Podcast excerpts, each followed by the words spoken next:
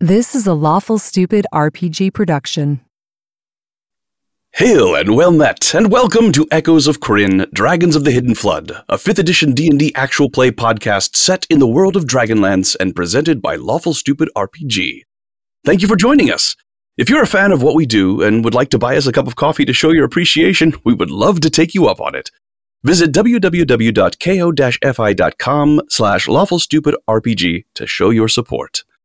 Lawful Stupid is grateful to have the support of Kraken Dice. Visit their online store and check out their latest premium dice sets at www.krakendice.com. Using the code LawfulStupidRPG, all one word, at checkout will give you 15% off your entire purchase. And now, it is time for our players to present themselves. Hello, I am Jade, and I'm the founder of Lawful Stupid RPG, and I am playing Farin, the dwarven cleric of Shinare.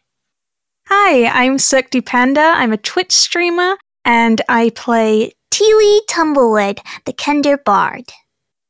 Hi, friends. My name is Samus. I am an opera singer, and I play Onweir, the human rogue and fallen Solamnic Knight. Hi, I'm Chael. I'm not an opera singer. I'm a D&D super nerd, and I play Blip, the gully dwarf barbarian Habope. Hello, I'm Chops. I am a paranormal investigator and today I'm playing Lhasa, the half elven wizard. Hiya, I'm Lindsay Rousseau, and I am a voiceover actor, host, and D&D Twitch streamer, and I am playing Monto Bubalina, the human fighter who resides in Ergoth. And I'm Medium. I'm here to guide and to follow.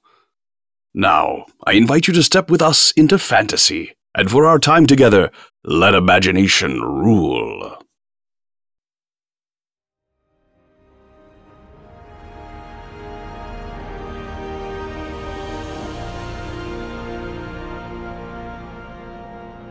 Last time, as the adventurers explored the ruined conservatory, they discovered a giant, incomplete floor painting depicting the destruction of Tuskanvil during the Cataclysm. A ghostly artist entreated the party for aid, but became enraged when Tullian and Jarvan tried to leave. As it revealed its horrifying visage, it began to seal off the room, forcing the adventurers into combat. The fighting continues as they desperately look for a way to escape.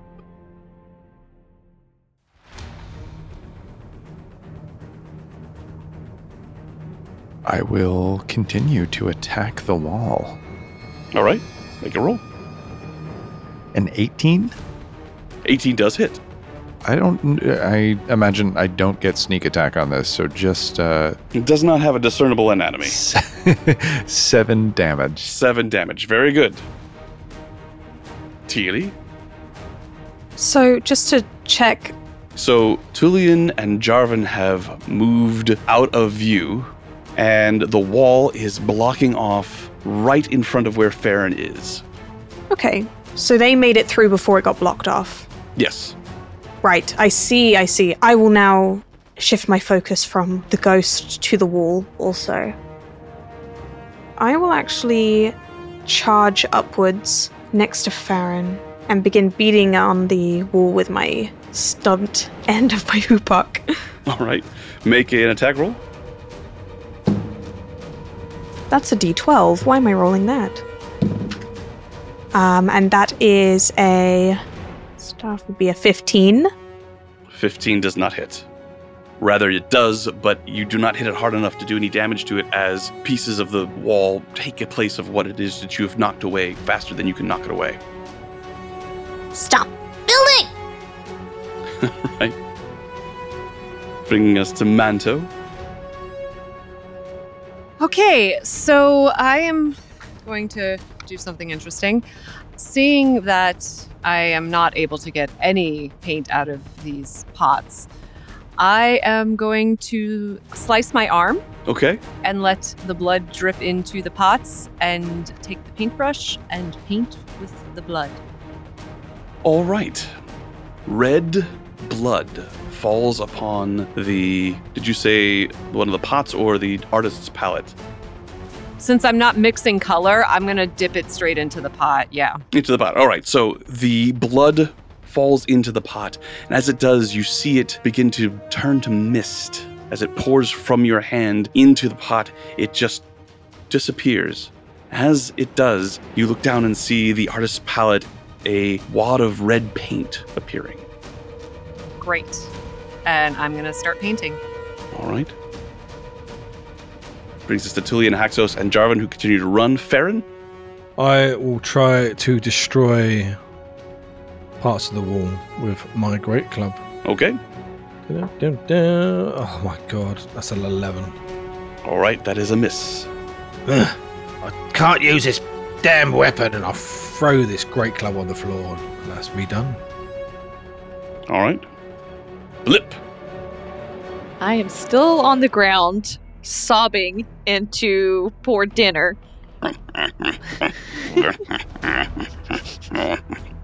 the pain from this arthritis and this effect of seeing this horrible thing is beginning to fade along with your fear. Make a wisdom saving throw. Let me double check here. I, I think. Yeah, no, you're still under the effects, but it is no longer in view, so. I do really well on the first roll. It's the second roll that gets me. That's a one.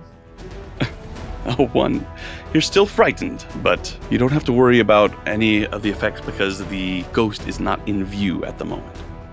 Brings us to Lhasa. Lhasa, the sensation that you've had for a few brief moments, this pain, this sensation of having your life drained, having your senses dulled, having everything about you fundamentally altered by fear, it's beginning to lift and dissipate. You feel yourself slowly returning to the way you were just a few moments ago. As the spirit is no longer in view, can I see Manto going about this repainting? Yes. Knowing that Jarvan is trapped somewhere on the other side, I need to get to him, but the spirit is nowhere to be found, so completing this must be the fastest way. I begin to rummage through my packs and find a few of those mushrooms, which produced a blue pigment, as I recall. They did. And I'm going to try to produce some of this pigment. All right. How do you do this? Do you. You saw Manto appear to put blood into one of these jars. Yes, putting it into the jar. So I think uh, the best course would be to squeeze these mushrooms over the jars in the hopes that it will have the same effect. All right. You do so, and as the blue pigment drips from the mushroom into the jar, it also begins to swirl with a mist as before it hits the bottom of the jar, it disappears, and you see a blue dollop of a paint like substance begin to appear on the palette that Manto is using. As you do so, you see that as Manto moves his arm across the floor, sweeping back and forth with the brush, dipping it in the paint, and then putting it onto the floor, far more of the picture is taking form than would normally be capable of one person painting. It's as if the colors and the picture are bleeding through the stone. First, all you can see are the red colors, outlines of buildings, of fire, of people, and then blues and purples begin to appear, as if simply the act of moving the brush over this area is having an effect, completing this painting. Now, red and blue colors are being used. Teely! Teely, something green! Please! Quickly! Uh, grass! Grass, leaves, trees, um. uh, what else is green? Uh, part of my skirt! Um. No, I, I need you to bring me something green, please! Oh! Oh! Uh, if I'm able to, whether now or on my next turn, I will bring him something of my from my pouches that is green. Right. We are going to end combat there as there are no visible enemies. And the wall completes at the end of this round as the final pieces fall into place, forming an impenetrable barrier. Or at least a barrier that appears to be impenetrable. You can see that it has been formed of bits and pieces of furniture, of wood and canvas, and little bits of stone and some glass, but every single possible crack and cranny has been filled, and it is standing there as solid as the rubble that has buried the conservatory itself. As you take a few breaths, Lhasa and Blip, you can feel the effects of the horrible visage fading away. For your companions, there was a brief moment as you looked at them that you could see that something horribly wrong had happened, especially in Blip. Her hair had gone white, her cheeks sunken, her teeth yellowed and cracked, and her hands had become crone like. But you shake your heads and blink your eyes, and you look down and you see Blip as she was when you first met her, still sobbing into her pet pig. What do you do?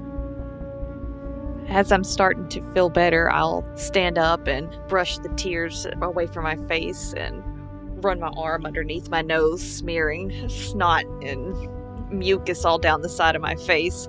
And I'll look around for Manto. Whenever I see him, I will run up towards him.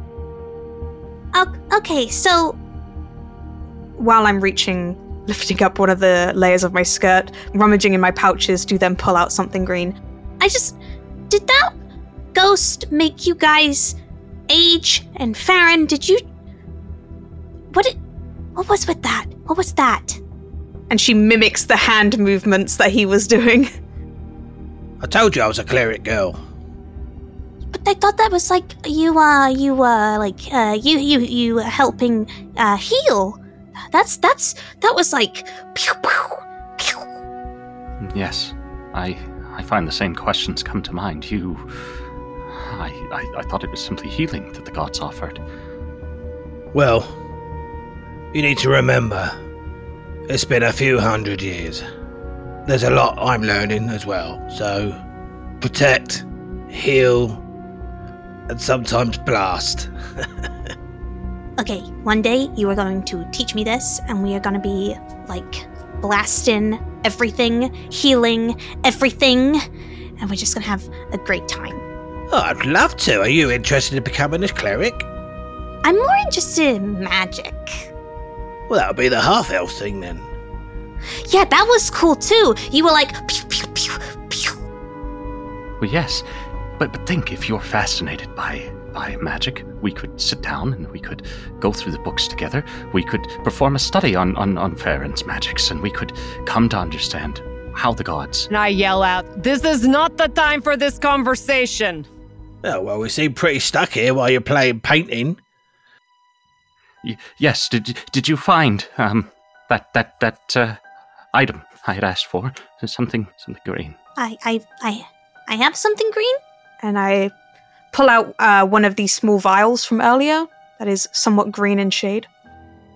The gully dwarf has something green as well, but you'll have to try and get it out of her hair. You just hear me sobbing in the background.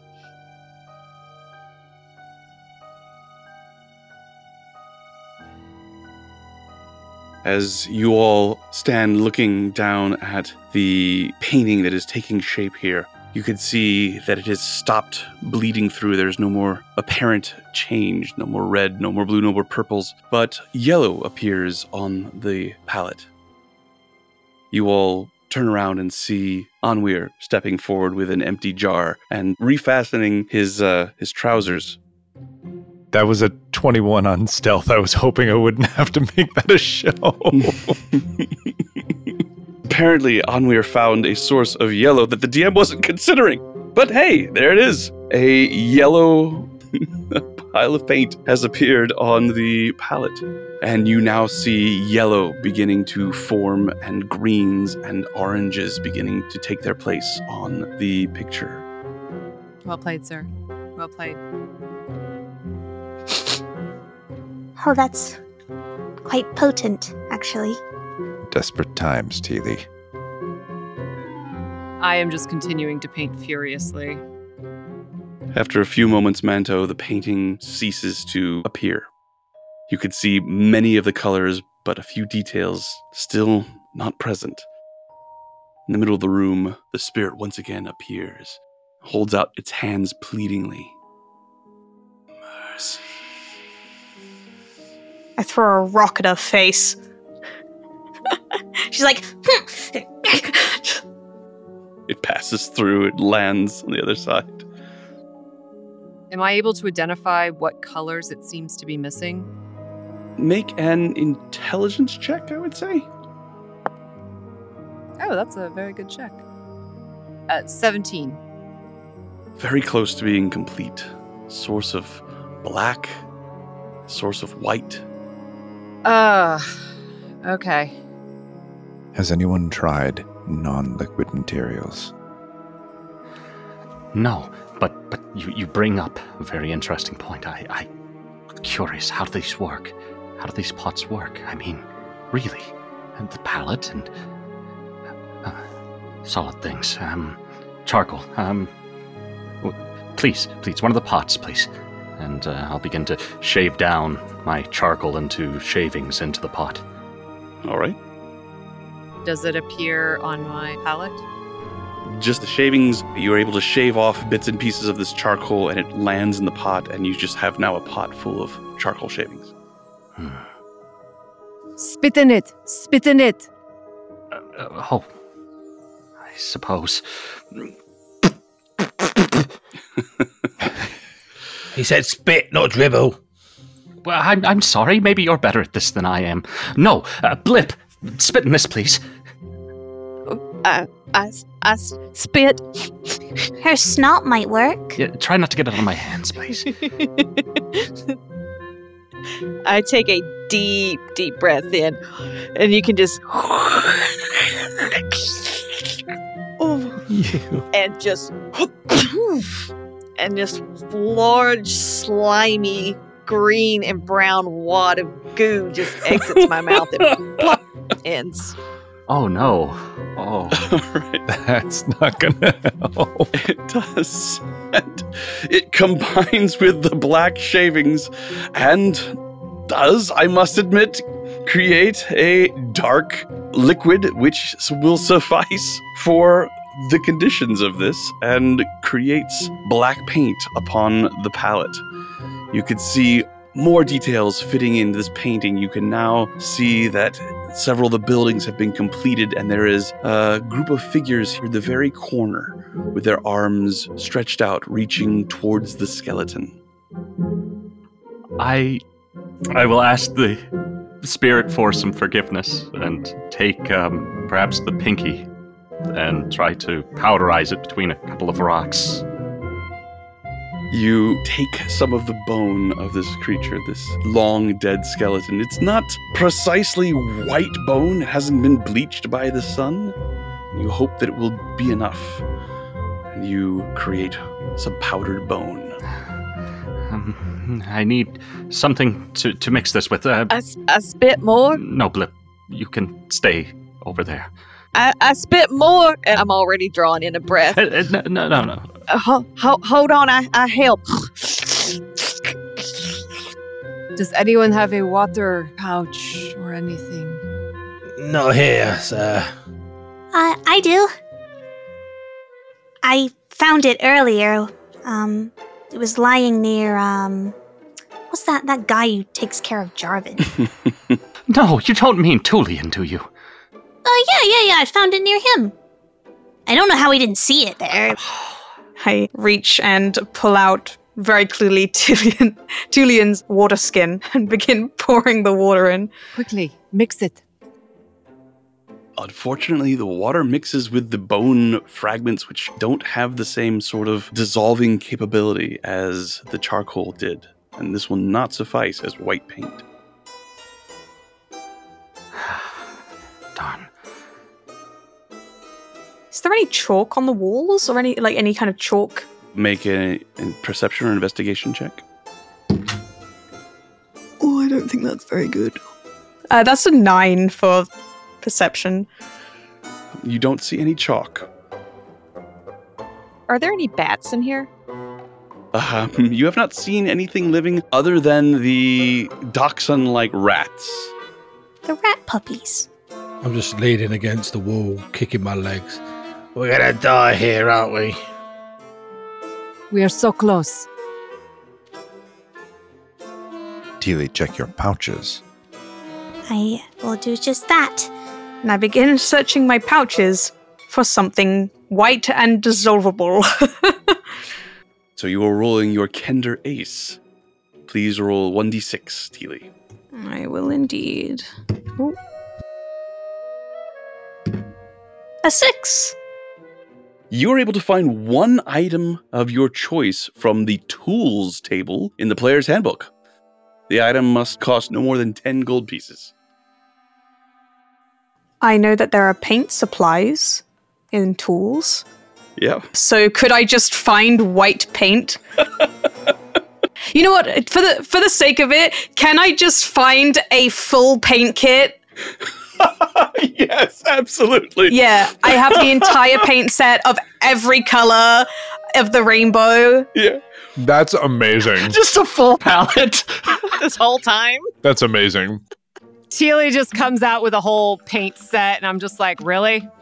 Mento's bleeding over here. I just pull it out, just a bunch of paints. I'm like, red comes out first, then green, then then purple, then pink, then orange, and then after all these colors, I finally get to white, and I pull it out. Oh, uh, uh, will this work? You all stand looking at this array of paints. I just look at her. We can mix it with the water. You could have mentioned you had that before. Yes, I will take the paint. Manto, you take the white paint that Teely has provided. Uh, T- Teely, Yes, Lhasa? t- tell me, is it- have you had that this, this whole time? Oh, yeah, of course. I never leave anywhere without my trusty paint set. Who knows when you're gonna do some art? Like right now. Right now is when we would do some art. Thus, Teely was murdered. We're eating Kender for dinner. Farron is now laying down doing starfishes. Just, just a flabbergasted look. I am going to complete the painting with this white paint. Indeed, as the white paint takes its place upon the canvas of the floor, the paint completes, and you see two individuals take shape. A man, middle aged, beard, hair plastered against their face, having just emerged from the deluge of this tsunami. Next to him is a young girl, her arms outstretched, her eyes vibrantly green, reaching towards the skeletal form that is on the floor. With a final flick of the brush, painting is completed. And there is a sigh from the middle of the room as you see the spirit begin to fade. Mercy. And as she fades, the wall blocking the steps collapses.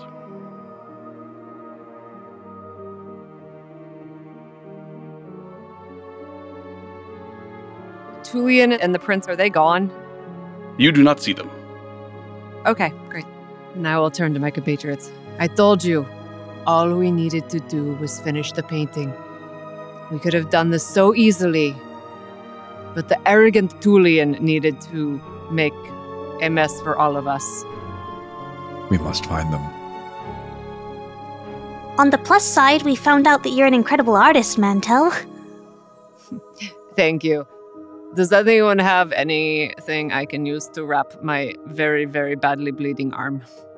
B- bl- I, I do. Blip, Blip does. I'll rip a corner off my towel skirt and run up to Manto and hand it to him. Thank you so much, Blip. Thank you. Blip, Blip, help.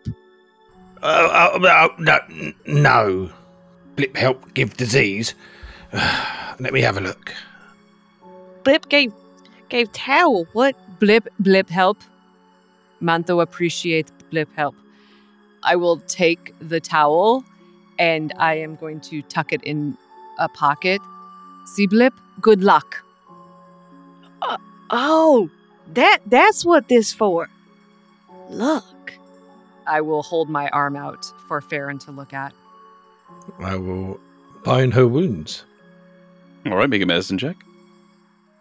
Dun, dun. 14 plus 3, 17. So, Manto was able to draw a great deal of blood, but having been around a lot of blood, both you and Manto, you know that sometimes what seems like a lot of blood to us as we watch pouring out really isn't that much in the grand scheme of things. It was just a flesh wound.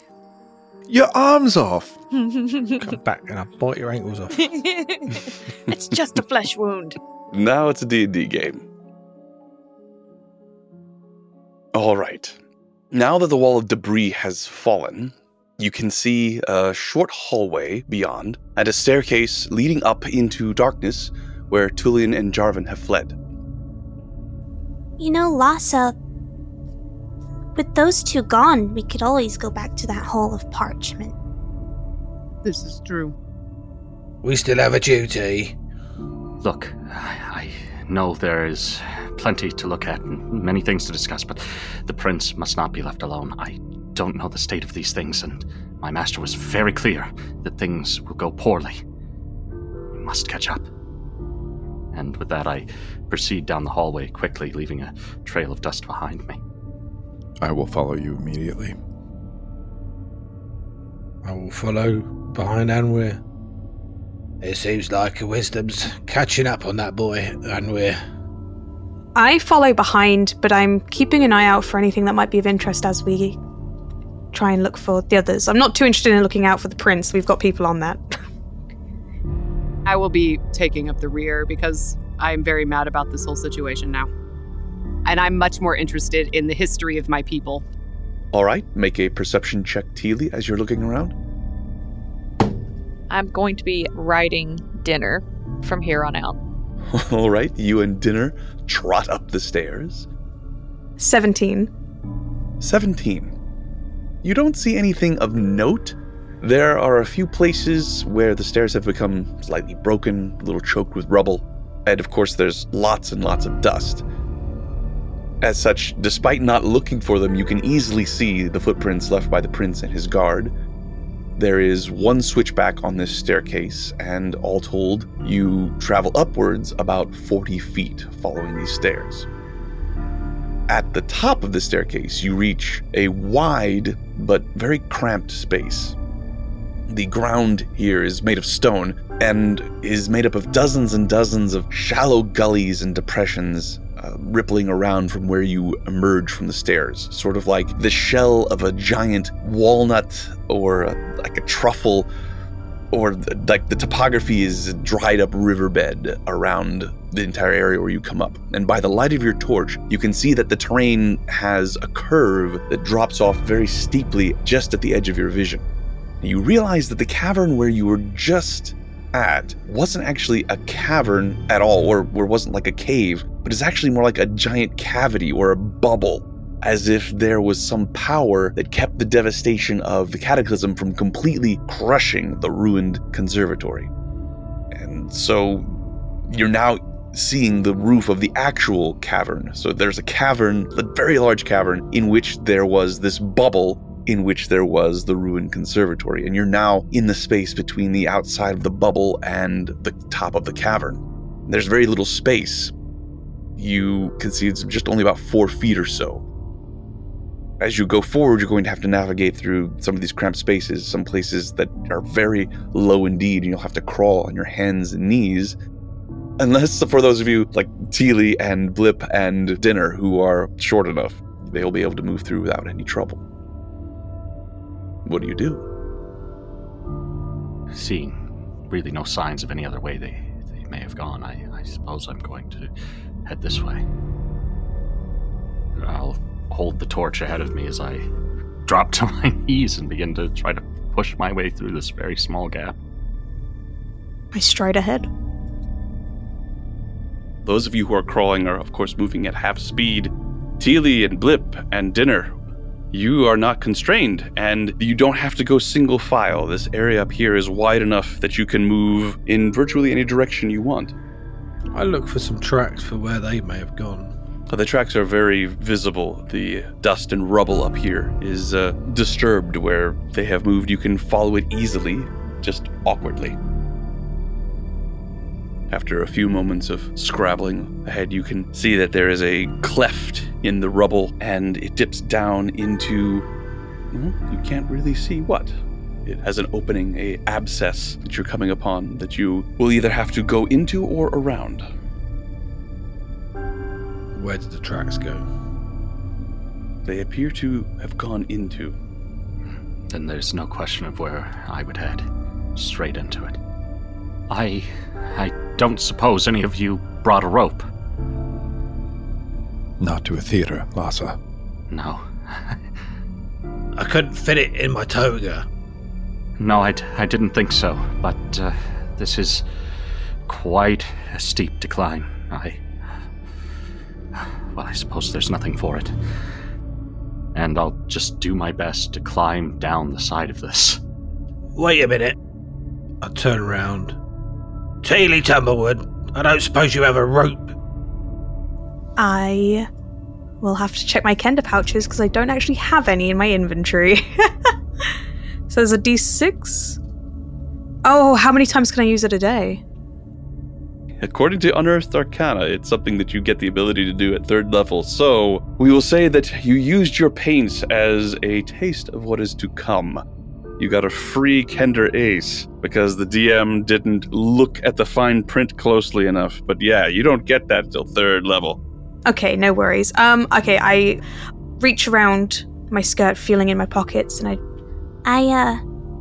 I don't really have rope. She has paint, but no rope. Why would I need rope? Well, that, that that's that's all well and good, but do you have any other ideas on how to get down then, or will I? How far down is it? About 40 feet, you think. I have an idea. Yes. You guys use your magic powers, shrink down, get really small, right? I have some string and a jar. I could put the tiny you in the jar, uh, fasten it shut, and then gently lower the the the string down. Problem is, once you get down there, how are you gonna get out the jar? I should have thought this through. We could just throw the Kender down there. It's a wonderful thought, and I'll ask that you hold on to it as I proceed to just go down the side of this thing. okay. Please make an athletics check as you begin to climb down. I will follow. I will also attempt to climb down. All right, athletics checks from everybody who's climbing down.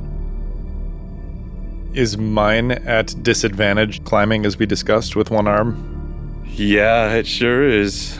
Oh, all right. Ooh, my first natural 20 of the campaign. As you all see, one by one, you have your difficulties or not in the case of Farron with a natural 20. My goodness, what did you roll, Lassa? Four. it's a good night. Okay, we will we will deal with that in a moment. Yes, I also have a four. Okay. Wait a minute. Don't feel so bad because I got a straight up zero. I got a 14. Blip, okay. You and Dinner basically slide down, but you manage to avoid anything that will do any harm. Teely? Once everyone's down there, I sigh and begin to refeel, and I'm like, oh. And I pull out a 50 foot silk rope that I had found near Blip earlier. Oh my god. And I look at it, look down in the hole, and just begin tying the silk rope to something and lowering myself down gently. Now I'm not even mad at Teely. Now I'm like straight up mad at Panda. All right, listen, all of you balmy has a rope, okay? I'm just saying. Mm-mm. We don't have any of our supplies. no, none of us have the things. Yeah, that's what I was just gonna say. Same. I mean, sure, in theory, I do have a rope. Do I have my backpack? Probably not. I probably grabbed Blips while we were leaving the dungeon. I was like, ooh, That's pretty. Road. Farron, your strong dwarven hands and limbs are able to navigate down the sides of this pit without too much difficulty. Blip, you and Dinner make it down more or less intact with only a few scrapes. Your pig is surprisingly agile. you look up and see the rest of your party struggling to find a way down. And then Teely gently lowering herself down on her rope, which Oh my god. causes everyone to glower at her. Just as they're about to start berating her, you watch as Anwir's foothold comes loose. He hangs there for a moment by his one hand and then tumbles down into Manto, who also loses his footing, and then the two of them crash into Lhasa, who also comes free. You all tumble the rest of the way down, causing a small rock slide that sweeps up Teely as well, pulling the rope free from where it was secured and depositing you all in a heap at the bottom of this pit. Lhasa, you take four points of bludgeoning damage. Onweir, you take five points. Manto, you take two. Okay. And Teely, you also take two. As this all crumbles down with a massive grinding crunch, you see Tulian and Jarvan come running around the corner of this room that you have fallen into as they look up and he says, Ah, that, that was. This just leads back to where we were. And now. And now we cannot get back up. But I am. Uh, I am relieved to see that you survived. How did you deal with that horrible spirit thing? I walk right up to Tulian and shove my sword right up under his neck and get very close to his face. Tell me why I should not slit your throat right now. You put the prince's lives and all our lives in danger with your arrogance. He looks down at the blade and looks at you, and his eyes narrow. Make a intimidation check, please, Manto. Okay. Ooh, that is a nat 20, Ooh. which uh, is plus two. So, whatever. Yeah. He swallows hard. You see his hand going for his sword, that he stops and drops it, and he says, I was doing the duty that I have sworn to do my entire life. I'm sorry. Truly. Um, and I don't care to admit it, but I will. I was absolutely petrified of that thing. I had to get the prince to safety. You created more danger. I fully understand. I was scared as well. I can hold my hands up. But your best bet of keeping that boy alive is with us. As this is happening, I would turn to Onweir. I'll walk forward and I will gently put a hand on the hilt of Manto's sword and very, very gently lower it if I can, if he'll allow me to. And I will look at Tulian and say, Theron is right. The prince's strongest chance is if we stick together. You may not agree, but we should always do what the group decides so we can get him out safely. You see a brief look of shame pass over Tulian's face with your high perception, Onweir. Then it's gone, and he doesn't say anything, but you believe your words have touched him. Now, a way out of this.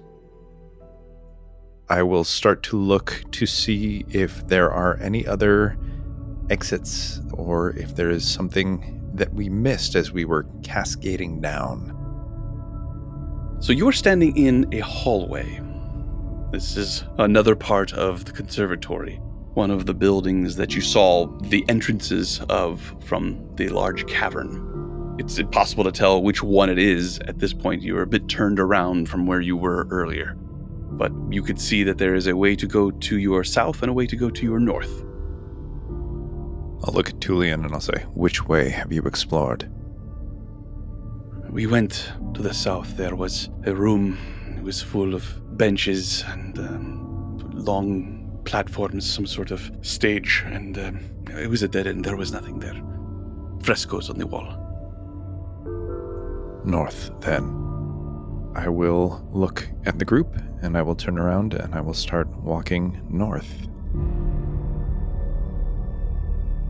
I follow Anweir, knowing that my eyes in the dark are better than his. All right. Unweir, as you travel to the north, there is a passage to your left that has a arch hallway leading away from the passage that you're currently on. You can see a set of pedestals along either side of the corridor going down towards your left, but the path that you are continuing on continues to go to the north. Do I see everyone following me? Yeah, everyone's following it as the light comes from the various torches that are lit and shines down that passageway. You can see that there is debris. Again, much like the debris that you saw in the room with the lard painting on the floor, various states of destruction and or decay. You can see a glint of something. Your passive perception is so damn high. You could see a little glint of something on the pedestal nearest towards you, as if there is some sort of label or placard there with something written on it, but it's heavily obscured with dust. I will go over to it and try to gently brush the dust off. You all see Onweir move from the passage going north, going down a side passage that has a arch. Onweir, as you step into there, does anybody else follow Onweir? Yeah, naturally I do as I was walking alongside him. I will as well. Same here. Yeah, I'll be right behind Manto with uh, dinner. So everybody follows Onweir to this other passageway.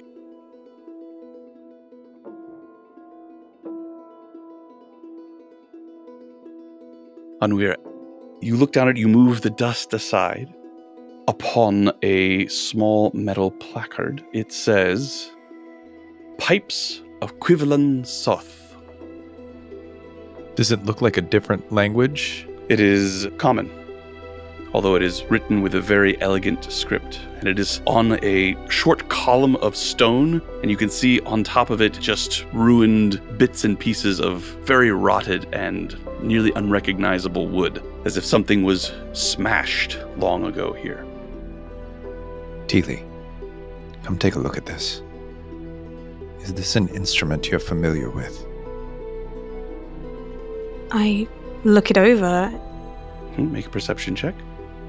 I don't know if I can see because there's torch. Mhm. Yeah. Yeah, there's there is light. There's a torch being held by Tullian and, and Lhasa, although I'm sure it went out when he fell. He probably would have relit it. That's an eight for perception. It doesn't look like anything that you would see. Pipes, does that refer to an instrument? Judging by the detritus you see here, it certainly wouldn't seem to be an instrument. But whatever it is, it's broken. I, um. I don't really know, but, um. It could be a fixer upper. I'll. I'll keep a hold of it, for sure. Um, thanks, Onweir. It's called the Pipes of what now? Quivalin Soth. Quivalin Soth. Who is trained in history? And I'll give you a uh, intelligence check as well, Teely. Uh, that would be a 17. Uh, 21. Teely, that name sounds familiar to you. Lhasa, you're fairly certain that Quivlin Soth is referring to one of the greatest elven musicians that ever lived. Supposedly wrote one of the most well-known epic ballads, the Song of Huma. Ah, uh, truly, Teely, you, you don't know who this is, truly. You, you, you're, you're, you're playing another one of your jokes, aren't you? Uh, n- n- no, I, I mean, it sounds familiar. I, I, I don't know what it is, though. The Song of Huma. Y- y- surely, surely, you must have heard it. Of course, it's well known. It, you think this is to do with that? to do with it, everything to do with it. Oh, wow. These, these, if, if I'm understanding, these would be pipes that that, well, that Quivalin Soth would have played himself. I, I believe. Isn't it amazing? Uh, truly, a piece of uh, cultural wonder. I, I mean, this is. There is indeed much history here, Lhasa, but I allowed myself to get distracted. We should continue to find a way out, and I don't believe this shiny piece of metal is going to get us there. Well, yes, uh, of course, it might not have anything to do with it, but, but then again, we did have to finish a painting to, and who's to say it wouldn't be on the path on on the way out? I mean, this thing looks like it might be broken. I can try and see if I can fix it, or maybe this is how it's meant to be? And I examine it closer and further, and I, I look at potentially where I would assume there'd be a, a place to maybe uh, like blow into it as if like a some kind of woodwind instrument almost, you know. You reach out and touch it, and as you do, it crumbles to dust. Huh, I. Did you.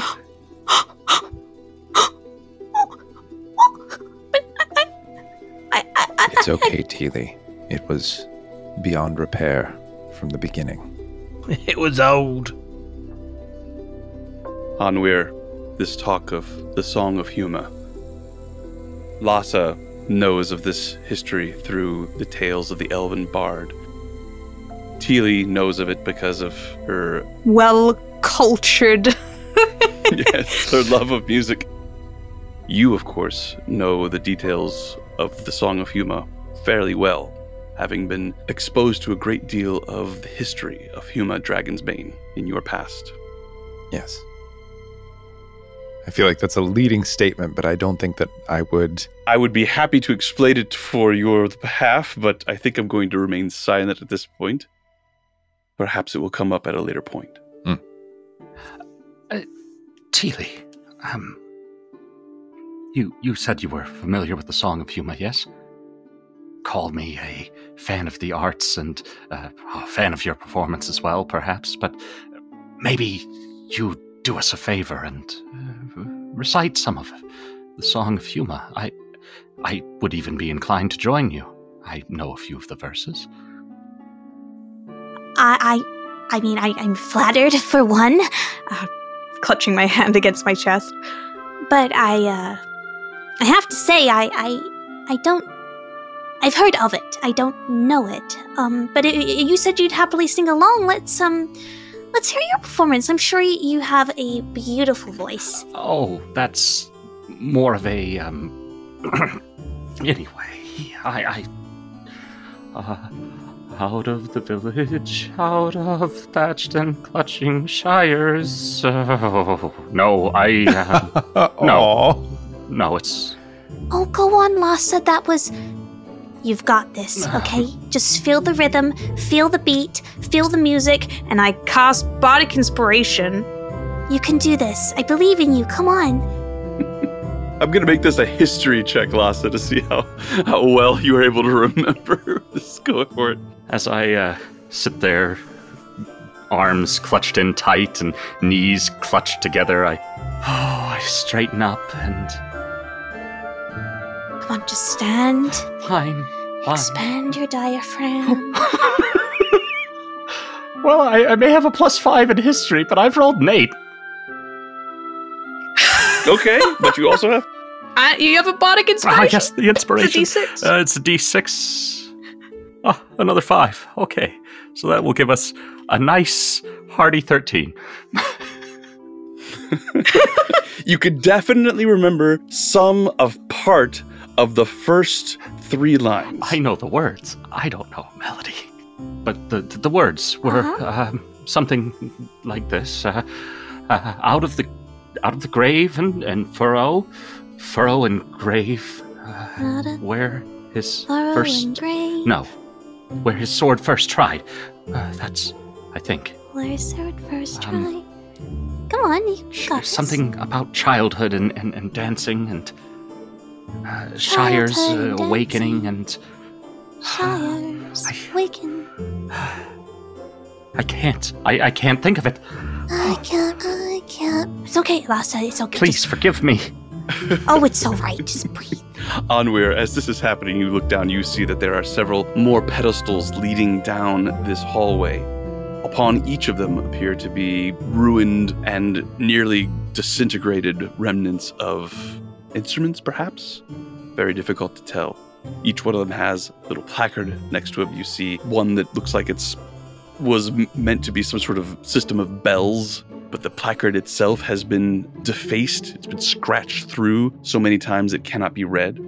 You find one that says the Shawm of the Utkiri.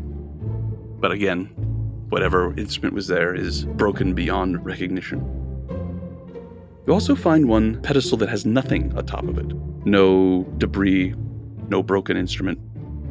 and the placard in front of it says the inveterate liar. And the liar is spelled L Y R E. Teely, I believe I need your skills once more. As I uh, help Lassa calm down with his breathing, I turn to Anwir. Um, yes, um, of course. Oh, geez, that was bad, wasn't it? Oh, boy. We all have different gifts, Teely. I don't believe you would be able to light a man on fire from across the room. Try me. And I narrow my eyes. like the painting was unfinished. I believe there's something that has to be created here. And I will show her the plaque and the empty pedestal.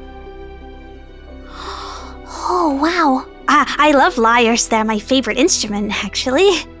Jarvan. Jarvan took mine. What music can you make?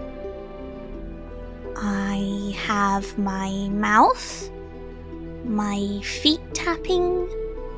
I have. You know, when you blow on the top of a bottle, when I spin my hoopak really fast.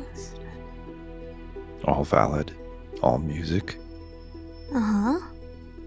Do you think that just a song needs to be played here? What does the plaque say again, DM? It says the inveterate liar, but the liar is not spelled L I A R. It is spelled L Y R E. May I just ask, Mhm. what does inveterate mean? Chronic, something that is done in spite of oneself or repeatedly. So an inveterate liar would be one who just lies all the time. An inveterate liar, probably something different. One who plays all the time. Oh. Farron, you can't help but notice Jarvan looking at the pedestal that has the drum placard on it, looking very thoughtfully at it. What's going through your mind, boy? Uh, oh, it's nothing. I just the, the one of the one of the frescoes in the room that uh, Tullian and I saw to the south. Uh, it had uh, one of the walls had all of these instruments uh, painted upon it. Oh. Uh, there there was a, a shawm, and uh, there was uh, some bells and a drum and and a lyre, but they, uh, they obviously were not broken in the pa- painting. Just, uh, I was just thinking about that. That is all. Hmm. Maybe we should go back and have another look. Well, let's think about this, Farron. The painting. We had to create paint with colors of things that we had on or. And Onweir hangs his head a little bit in our person. Perhaps we need to create music with things that may not be the original instrument, but resemble it. Pipes, wind instrument, maybe a whistle, a lyre. Teely, you have a string. I'm sure you could improvise something. Drums are very simple. And I'm going to start making an inventory of all of the pedestals that have instruments. What is a shawm? Aha! It is a medieval version of an oboe with that double reed sort of nasally sound. I'm going to do an impression for you, and then I'm sure everyone will understand exactly what it is that a shawm is.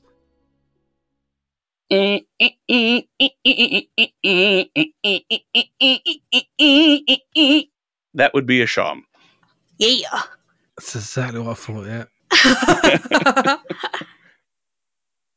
if I'm able to potentially, you know, pull out something like sticks to hand them to someone to mimic as the drums, potentially if I have anything together in my pouches that if you, you know, click them together, they make that kind of like clacking noise. Anything that I can think of that I have on my person that potentially could become an instrument of some kind, I will try and provide. Hmm, very well. I would say that between the group, between the things that you found when you collapsed at first in the chasm, Teely's pouches, you would probably be able to find something that you could stretch a string and find a, a sounding board of some sort to create a, a thrumming sound. And of course, anything can be a drum. But as far as something that you could use as a shawm or a flute, which appears to be another one of the instruments, or bells, these are things that you don't seem to have on your person. Finding a number of instruments that could recreate this ensemble, very difficult for you with what you have. So you're able to, I would say, create about half of it, and it, it's uh, it's a jug band sort of a recreation of professional instruments. We're all just having a little jam sesh. Yes, totally. Does anything happen as we play? You see Tulian fold his arms and lean against the wall with his head down, not saying anything, not preventing this from happening, but clearly grumpy with the time being spent on this particular endeavor. I imagine we gave Jarvan the sticks to drum, who I think is probably having a blast on the. No, that's Blip's job. Blip drum. well, you you can drum together. Ew. Jarvan holds up his hands. I, I don't, I, I do a little singing, but that's that is all. I've been honestly wondering if I can use my shield to make any different musical notes. it's a very well constructed shield. He's been over in the corner just going ding ding ding, ding ding ding, ding ding ding. Can create a tink but as soon as you put a little bit of elbow grease into it, it really becomes a good hearty thunk. And you're reminded of weapons hitting it, and the more you hold it, the, it just feels right. There's something very empowering about this shield. In particular, when the spirit, the apparition, appeared and created the horrible sensation of the tsunami coming down the stairs, which seemed to frighten some of the people you're with, you were resolute, but you couldn't help but feel that some of that came from the shield itself, or the fact that you were holding a shield that reminded you of the Knights of Solamnia, gave you some of their strength and their steadfastness. Oh, interesting. I'll keep looking around the room to see if there's anything else that gives any hints. I will also assist in the looking. Very well, thank you, Manto. Please make a investigation check at advantage. Manto's help.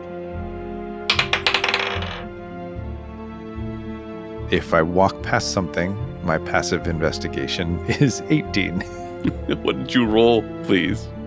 13? As you step out of the other side, you see that the hallway that you've been following here, this little dogleg that's come off of the main hallway, it appears that the way forward has been crushed by the falling rock and dirt that has buried the rest of the conservatory. However, as you turn back towards the hallway, the light from the torches that are still with the people looking at the pedestals reflects off of Manto's shield. He is holding this shield that he got from the theater. Has the symbol of the Knights of Solamnia on it, the kingfisher bird holding the sword with a crown floating in the air above it. The light reflects off of it, and you can see over the arch of this hallway, very similarly to the way it was when you came back, you can see some words. It says the Concert of Origins. Does that strike a memory for me? Make a history check. Um, Manto, I will allow you to also make a history check. History is not my strong suit. Uh, I got a. I don't think I have a modifier. I have a negative modifier. That's a nine. I got a dirty 20 on my history check. Anwir, you don't know much about Ergoth, but you think that at one point you have heard of the fabulous Bard's College. You're not sure if it was in Tuskanvil or another place, or if this is a conservatory that is connected to the Bard's College in some way, but that Concert of Origins, that does ring a bell. A collection that had replicas of supposedly the first versions of different types of instruments to appear on Krynn. Hmm. I will relay this to the group. I'm wondering if that means that this is where those were stored, if this is where those instruments were held. And I'm wondering also if that does that kind of remind me of potentially any kind of tale about the Bard's College or anything anything that might help this situation? I feel like Teely would know of. Um, maybe I would say because she's a Kender and because they're kept away from Ergoth. In this sense, especially since it's such a part of pre-cataclysmic history, I would say without any formal training or education, which Anwir has been exposed to a bit of, and since you are not from Gwynned, I would say that Teely would not know about the Concert of Origins. But you do find it interesting that there seems to be debris and remnants on all of the pedestals, on the pedestals or around the pedestals, except for one. There is definitely nothing there. Out of just plain curiosity, Teely is just going to be looking everywhere. Even if something looks blank, she's just touching her hands all over everything on the dust, just trying to find anything that could potentially. Right, make an investigation check. Oh, that's a net 20. Very nice. All right, yes. What is your bonus on top of the 20, please? Oh, sorry. Uh, investigation, that is 21. 21. You don't find anything. Oh no! Even with a net 20, it's not good enough.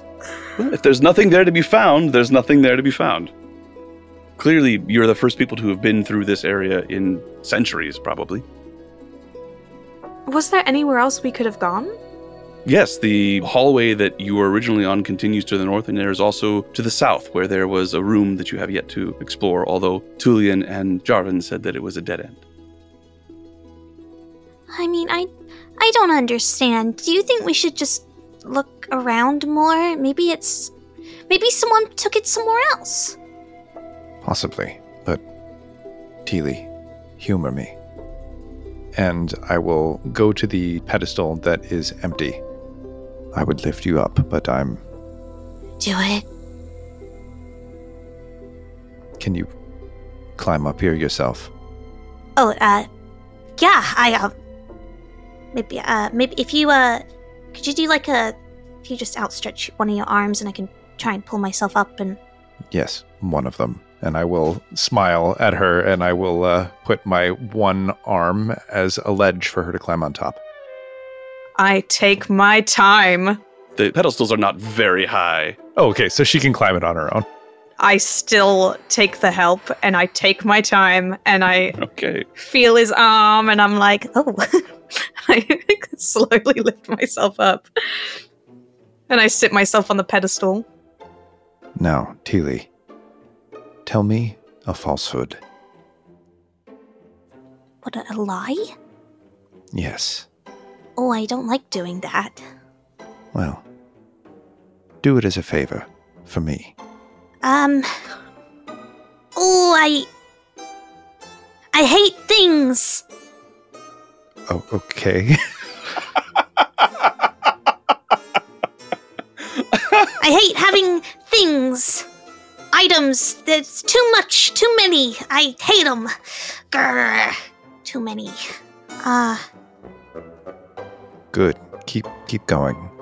And I will be looking around the room to see if I hear or see anything change as she does this. Please make a deception check, Teely, as you lie. I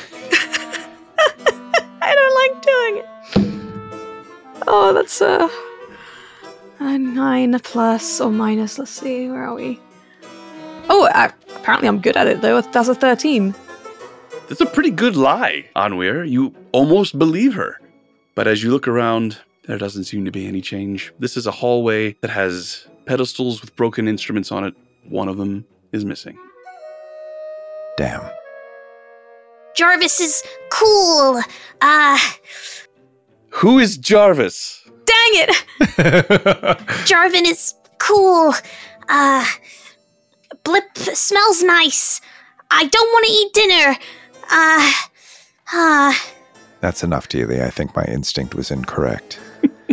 and I will help her down. I take my time. That was lovely. I loved it. Jarvan comes over to you and says, I am Jarvan Mercurior Reddick the Sixth, not Jarvis. You keep saying that, but there's only one of you. I've not seen the other five anywhere. I think you're lying to me. You're so sure that there is something important about these instruments. There is a fresco with all of them painted on it in the room to the south. Perhaps we should take a look. Wait. Jarvis stole my lyre. Jarvan! Maybe he stole this one too! and I point at him. I mean, her logic is not entirely unfounded, if not quite humorous. I have stolen nothing. Ignore her, boy. Watching you, Jarvis. Put him on a pedestal. He's a liar here. So do you head to the south? The south? The Sooth. Sorry, do you head to the south? The South. Yes, we will head. We will head south. All these weird accents going around. so, It's south. That's how you say it. South. thank you. You head south. Yes, let's go south. Let's look at the fresco, Teely. After a few minutes, you do enter a room. At first glance, it does appear to be a dead end.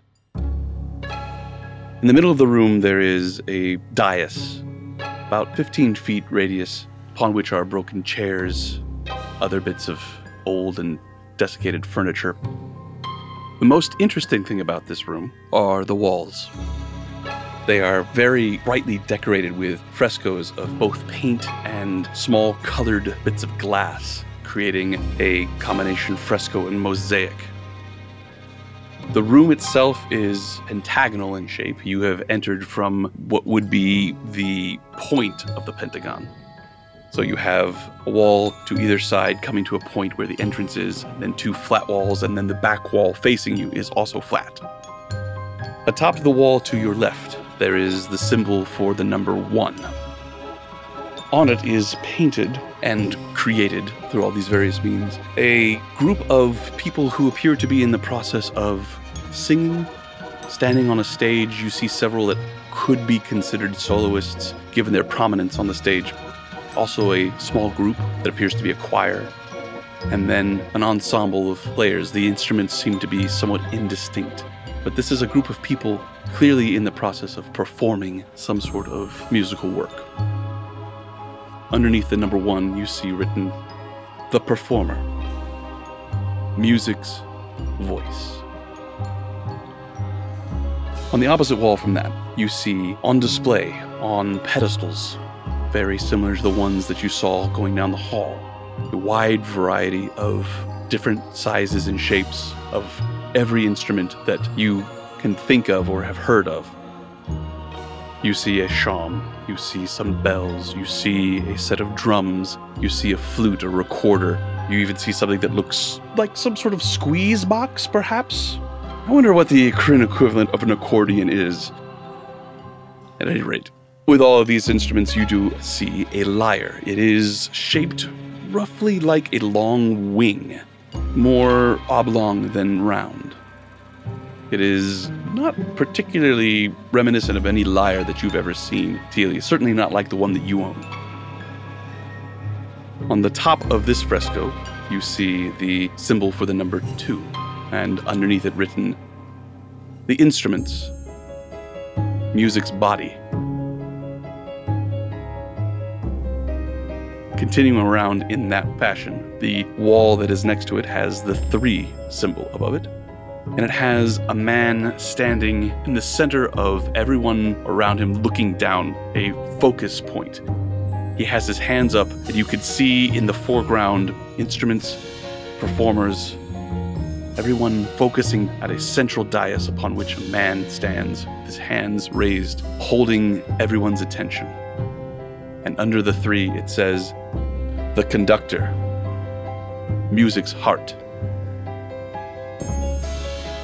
On the flat wall, facing where you've just come in, the fresco has been destroyed. It lies in pieces and chunks, scattered at the foot of the wall. You could see a skeletal form crushed by the falling debris. Has a large instrument in his hand, a mattock or a maul or some kind of weapon or tool. Difficult to say.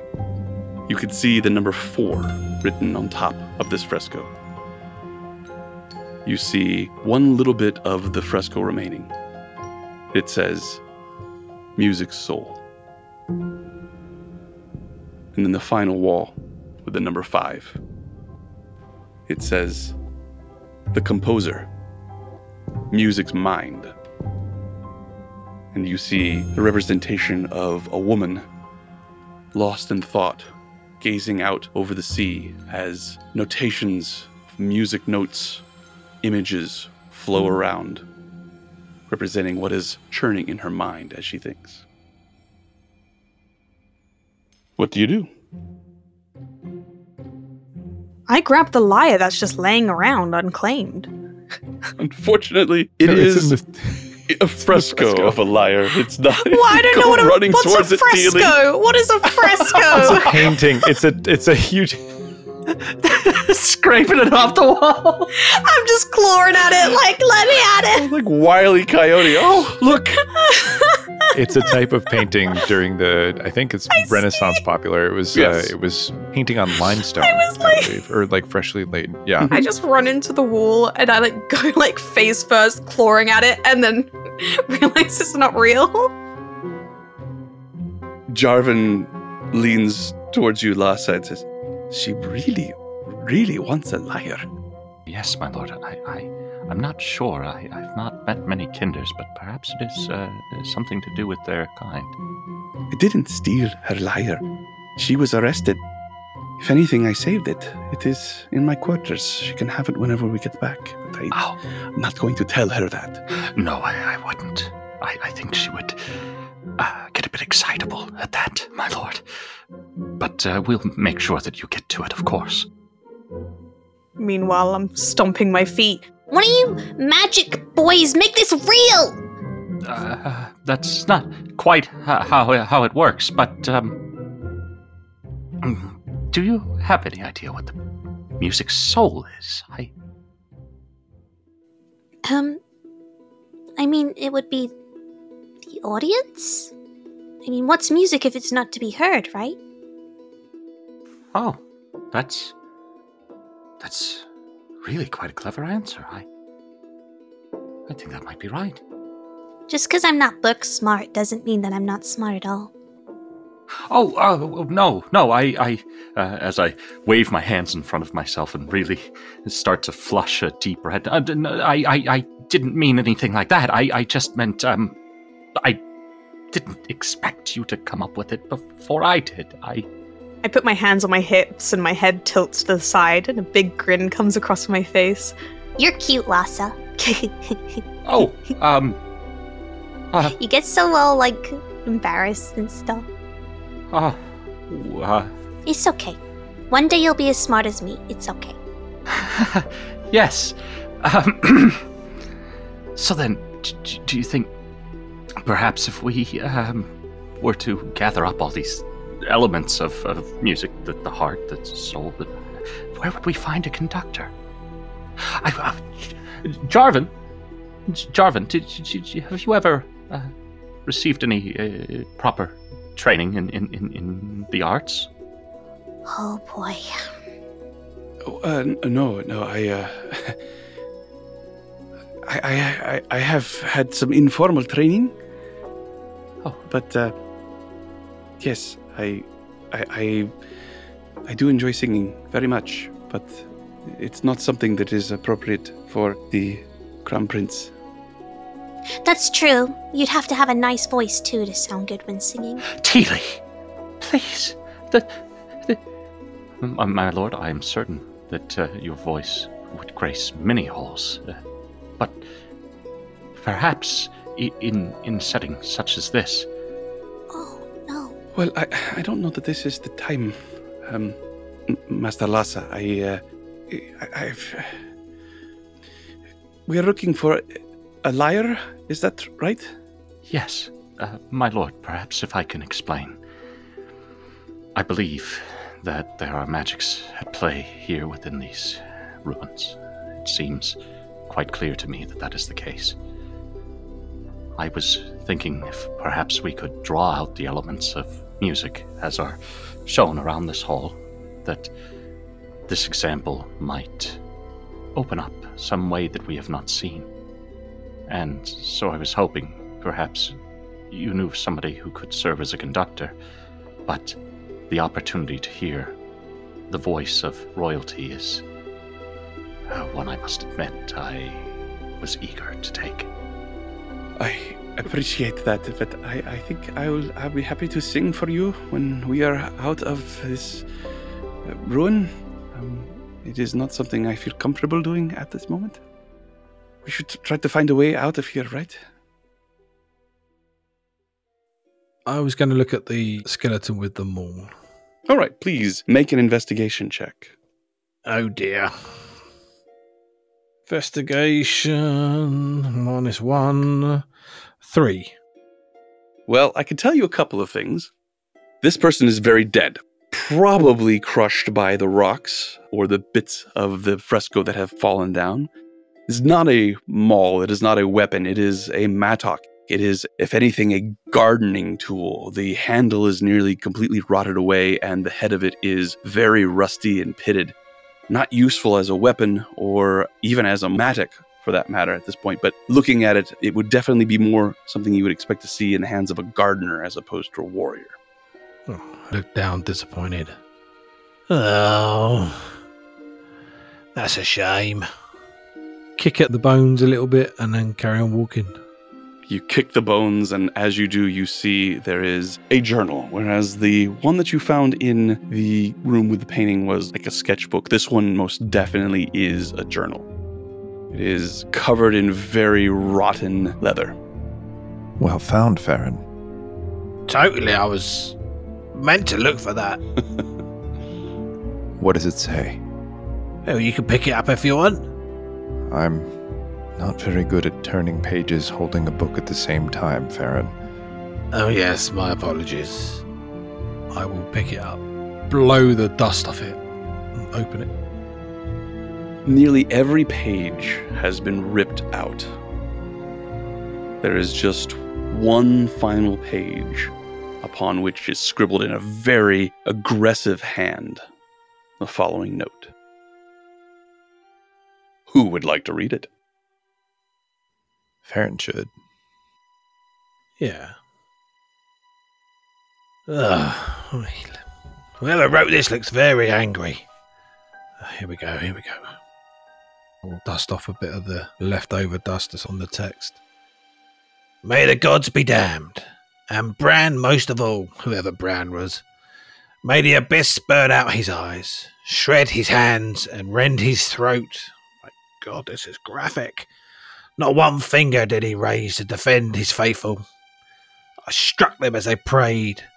Where was his holy power? Why didn't he stop me? I watched as they tried to heal their wounds, but they failed. Now I am alone and I will surely die. But at least I die knowing this truth. If the gods can abandon their creation with such callousness, then they were never truly worthy of worship. My last regret is that I could not force that sickly wretch to reveal where he hid the lyre. May it be cursed. It is my most fervent wish that he will never play another note of praise to you. Bran the betrayer, I will curse you with my dying breath. Oh, well, bitter old man, or woman, or whatever it was. So the lyre is hidden. Indeed. I do have a trick for this, but I can't do it today. I must rest. More magics, holy magics. I'm going to examine the wall behind the broken fresco. All right. Is that an investigation check? It is. Monto, would you help me look, please? Of course. What are you looking for, Onweir? I'm not sure. And I got double 13s. The wall seems to be solid. 13 doesn't appear to be anything else here to find. Tulian says, I am I'm sorry. I, I know that I may have, to some of you, caused more problems than we had, but please believe me, I had my best intentions at heart. But as fascinating as all this is, I would really prefer if we continued to move forward, examining every little thing we come across. While fascinating, I have no doubt, but we, we must continue. Continue where, Tulian? Exploring. Where do you see an exit? There must be a way out of here. Agreed. Have you found one? Do you see an exit? But there's there's another there's another passage that we could go. We have not explored all the way to the north. Oh, I'm sorry, I didn't realize that. In that case, I will look at Tulian and nod. Let's look at everything we have available to us. If it if we discover that there's no other way out, we will come here and continue to search. Agreed. So you continue on the passageway to the north? Yes. Okay, so you go back towards the north. You pass the area where you first fell down into this hallway. A little further on, you come to the dogleg that contained the Concert of Origins.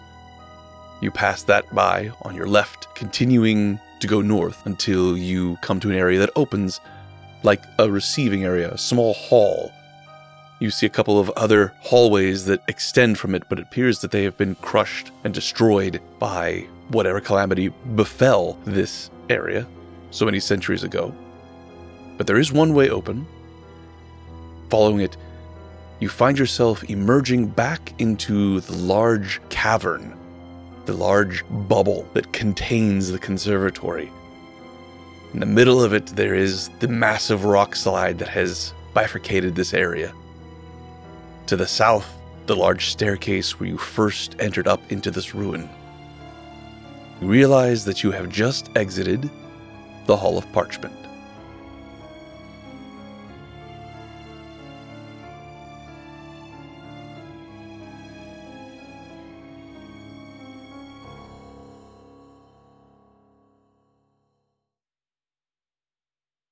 Hi, VDM here, Mr. Eager DM. On behalf of the cast and production crew, thank you. Thank you so much for the incredible support you've shown our little podcast. There's plenty more story to come, and we're excited for the opportunity to bring it to you. We hope it's obvious how much fun we're having making this, and your positive feedback is icing on the cake. If you've been enjoying our podcast and you'd like to buy the cast and crew a cup of coffee to show your appreciation, we'd love to take you up on it. Head on over to ko-fi.com. That's www.ko-fi.com slash lawfulstupidrpg to show your support. Thanks again. And until next time, as Sularis Uthbithas. Farewell. This has been a Lawful Stupid RPG production.